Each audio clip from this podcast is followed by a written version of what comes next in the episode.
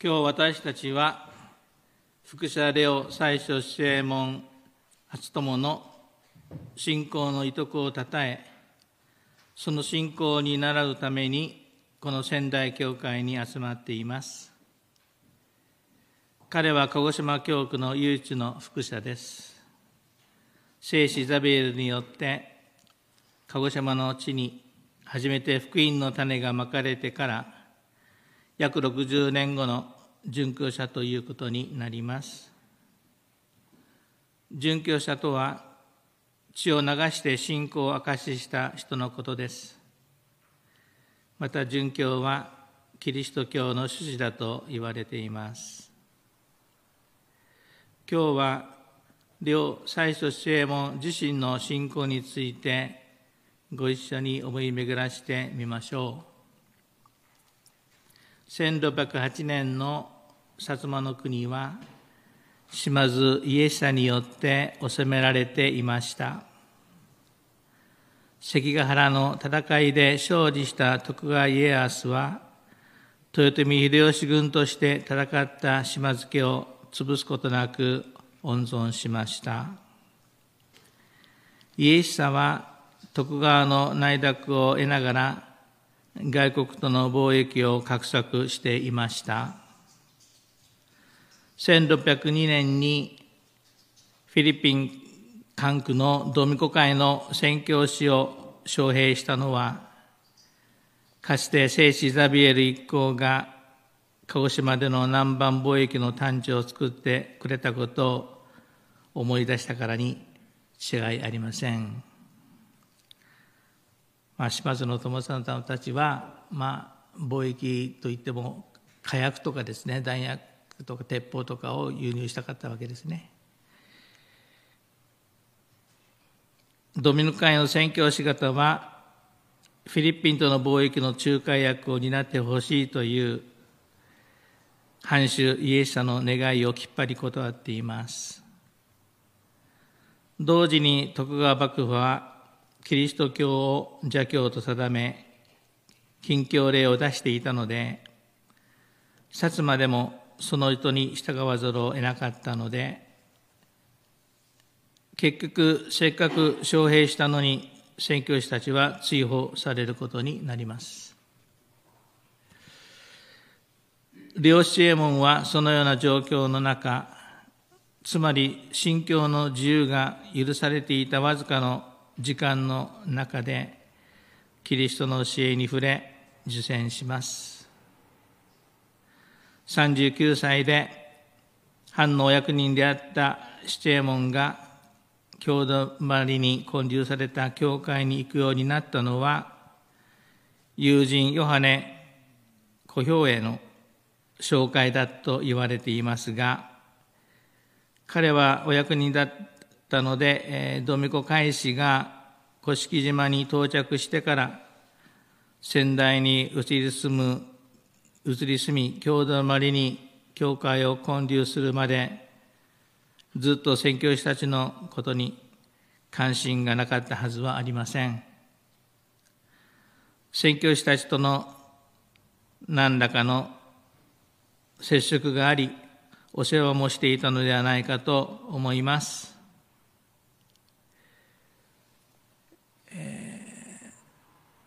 1597年から彼はここに仙台赴任していますのでね関ヶ原の戦いの前からですよね。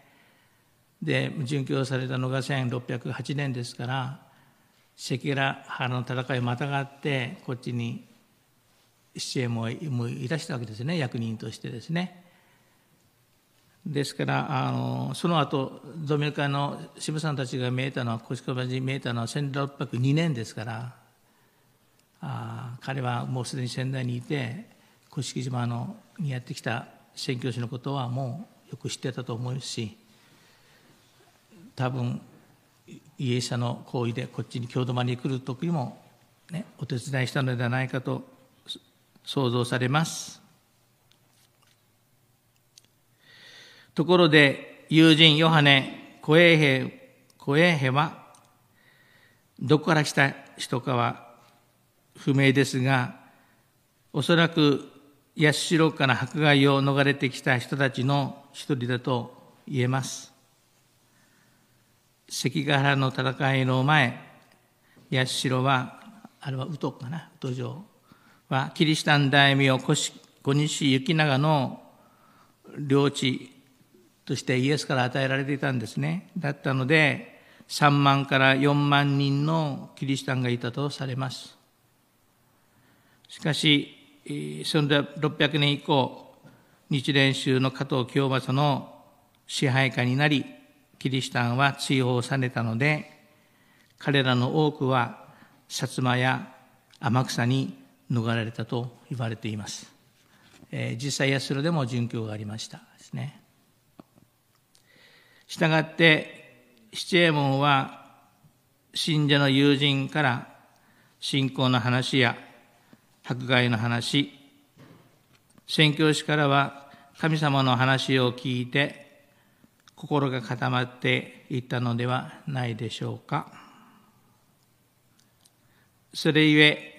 非常に冷静に自分と神様とのつながりを見つめて命を捧げたのだと思います。奥さんと長男は自分の死後、故郷の都城へ返すので、迫害から逃すために洗礼を授けませんでしたが、幼い次男には洗礼を授けて、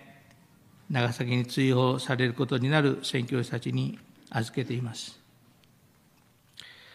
さて、このようなレオ・シティエモンの生き方を見るとき、彼がいかに地に足のついた現実な生き方をしていたなしていながら、同時に神様と固く結ばれていたかがわかります。当時のご時世では許されないとされる信仰を持って生きたことを放棄しない彼の生き方をドミコ会の宣教師たちはしっかりと歴史の中に書き留めていてくださいました。私たちは今こそ、今そのことの証人となっています。現在の日本では信仰の自由が認められているので、血を流す殉教はありませんが、真実や真理について語る自由が失われているように思います。言論の自由は確かにあるようですが、マスメディアや SNS から流される情報や社会に横行する嘘や欺瞞や不正などに対して真実を語ることは勇気がいるし、ある意味で命がけの行為となり得ます。今の風潮はですね、コロナ禍によってですね、精神的に皆さん臆病になっているか恐れを感じていますね。えーコロナ禍によってこう元気が失われるしその打ち勝つぞというエネルギーが必要なんですね。ですけど社会一般が風評被害というのがありますよね。そういう声が一つに上がるとみんな真実を言葉に出せないということがあります。昨日ラジオで聞いていたらあの今の若い人たちはですね例えばまあ10人で話をしてた時に一人でも反対する人がいるともうその人は9人に合わせないといけないような状況があるあるそうですね。まあ、昔はやっぱり5対4とかを多数決で決めて行動しても何も思わなかったんですけども一人反対してもその反対にみんなみんなが合わせるっていうかそういう風潮にあるということをラジオが言ってましたけど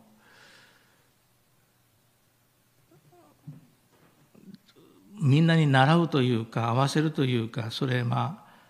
があります。ですからコロナのことで行政が出した命令に、まあ、一応自主自主的に従いますけども。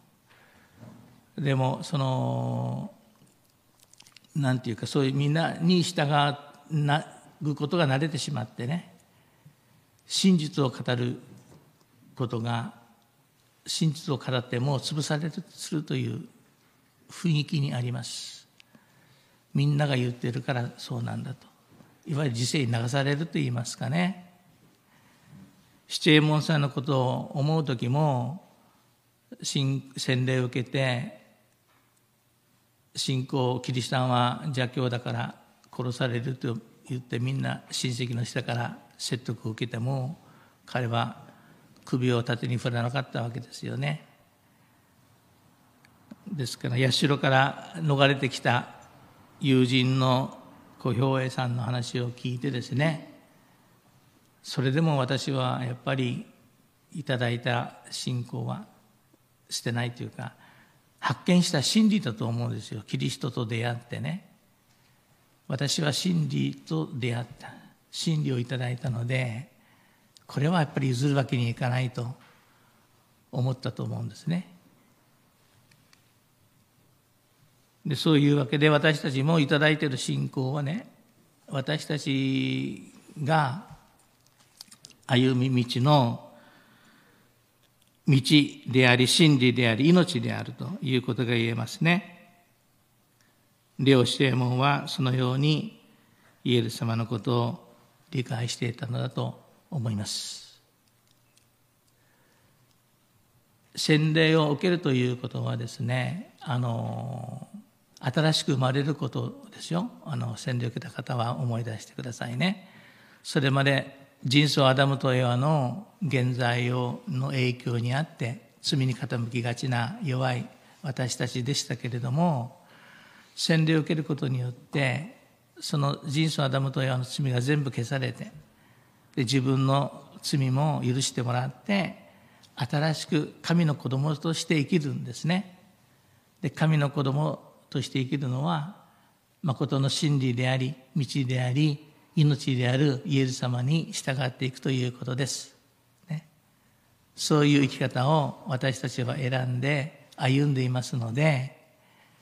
世の中がどのように変わろうと、どのような風評が、被害があろうといじめられても、他人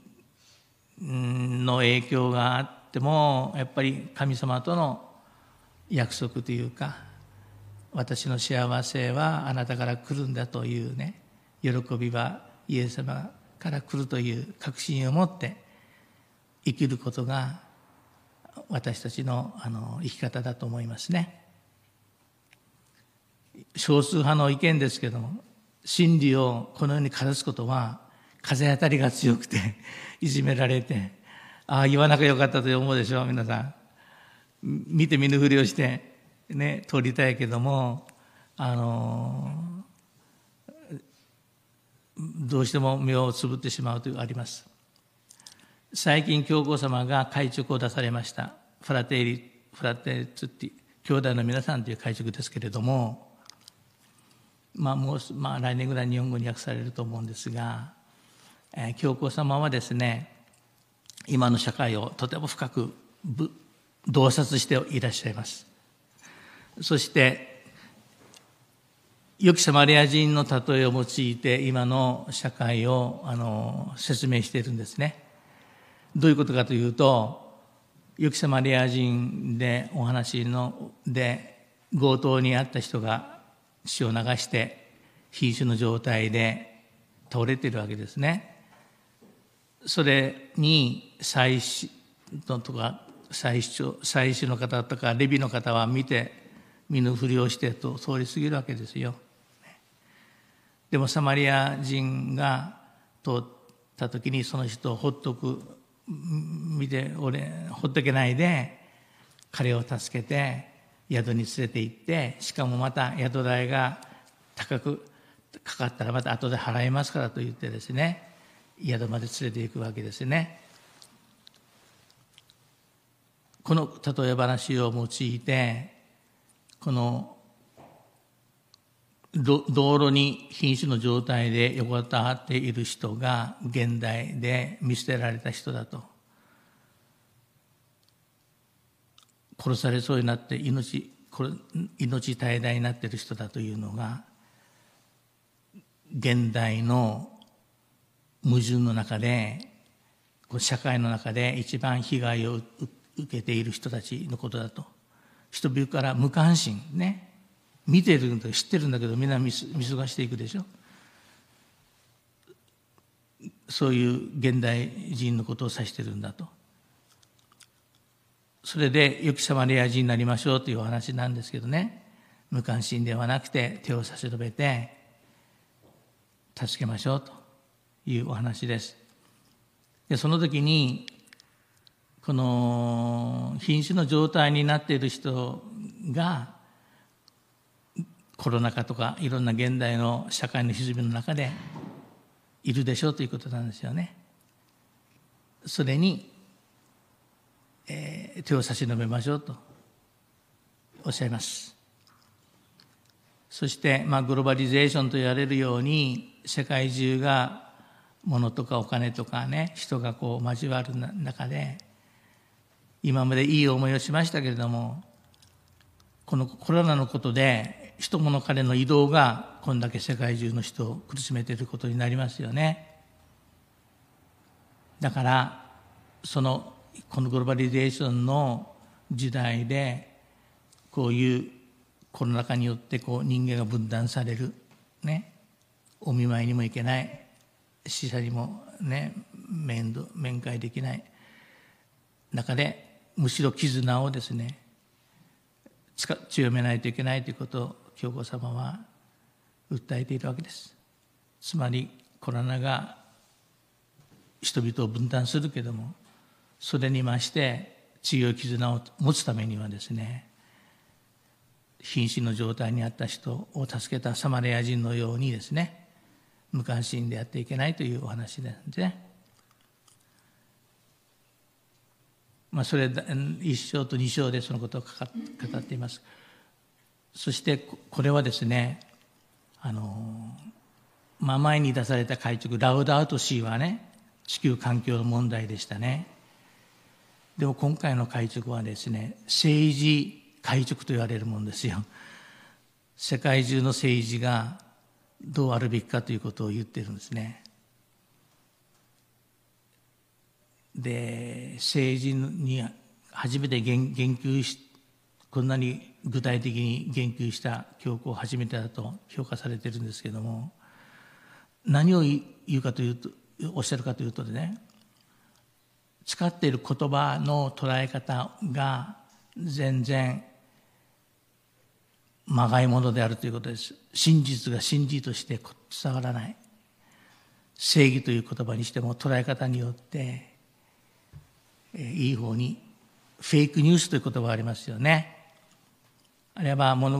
事をオーバーに言ったり自分の有利に人々を誘導したり言葉がたくさんあふれていますけれどもその言葉の真実が失われていると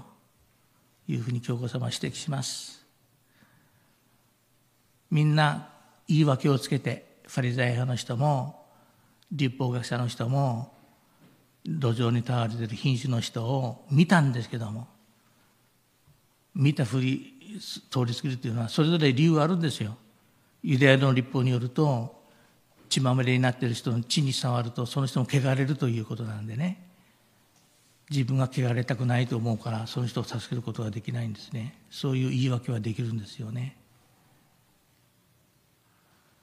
助け合うという精神困っている人が助け合うということができない世の中になりつつあるんですね。ある国はですね路上でこう老人が倒れていって若者がかわいそうに誰も助けないから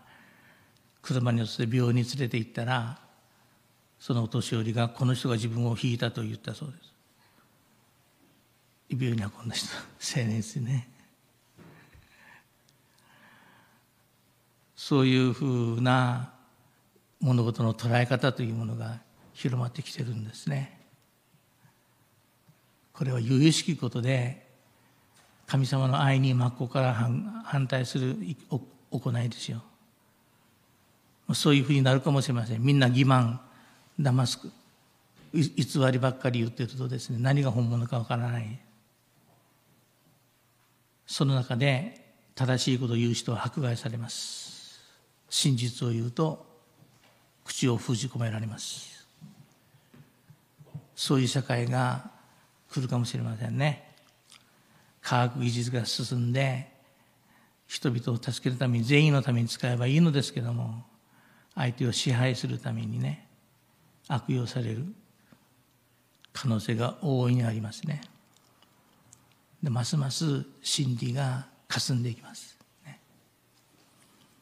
でも私たちは私たちの信仰はそれも承知の上なんです。ポンシオ・ピラトの前に引き立てたイエス様ね。イエス様を殺そうとする人たちが宗教的にはこの人神を冒涜したから死刑だと宗教裁判ではなりましたけれども死刑にする権限がなかったからポンシオ・ペラトのもとに連れて行ってねどうぞこの人を死刑にしてくださいと訴えたわけですよね。ローマ総督に。でローマ総督はいろいろ話を聞いたけどもこれユダヤ教の内部の内紛などであんまりこうタッチしたくなかったけれども職場上やっぱり決断下さなきゃならないですね。でイエスに問答した時に皆さん方よくお分かりだと思うんですけどイエスに「あなたは何をしたのか?」と聞いたんですよそしてイエス様は「私は真理を明かしするために来た」とおっしゃったそうするとピラトが「真理とは何か?」と問いかけたでイエス様はお答えにならなかったんですねつまり言葉で表面できない真理とは何かとはその後でイエス様を殺されますから、つまりイエス様が罪のない人を殺してしまったということが真理になるわけで、真理を殺してしまったんですよね。私が真理だと言葉で言っても世の中に通じないのですよ。真理が真理であるために十字架の死というのが必要です。罪がその真理を殺すんですね。イエス様は真理はあなた方を自由にするとおっしゃったんですね。真理があなた方を自由にする。これどういうことかというと、イエスご自身が真理なので、イエスが私たちを自由にするというのは、罪からの自由なんです。罪とその死からの自由ですね。だから、真理はこの世では受け入れられないんですよ。闇が覆っているから。だから迫害を受けることになるんですよどうしても、うん、真理を述べる人はねそれを四右衛門さんは分かっていたと思うんですね、それでも私はじ、ね、殉教しても命を捧げますとね。ただ自分でこう切腹をするとよくないので打ち首他人からこう解釈してもらうわけですけどもね。七右衛門さんがやっぱり理解していたのはそういう信仰ですよね。イエス様との関係、イエス様は真理であり、道であり、命であるということ。固く信じてたし、信じていたことを明かしするためにはやっぱり命を捧げるという行為がないと、このような人々にはわからない。ね。やってしまうと、しまわないと、殺してしまわないと人々は後悔しないんですね。それが世の中の仕組みなんしょうがないですよね真理はなかなかこの世では伝わらない、ね、いい悪いことはどんどん伝わりますけれどもいいことはなかなか伝われないです、そういう息苦しい言論の不自由さ思想の不自由さを感じながらも私たちは希望を持って進みますね。そういう意味でですね、えー、七右衛門さんの生き方を学びたいと思います。この世が逃げたのではないんですよ。逃げたのではなくて自分の幸せを突き突き抜けたというかな自分の幸せに向かって、えー、突き抜けていったというこの信仰を私たちもいただきたいと思います。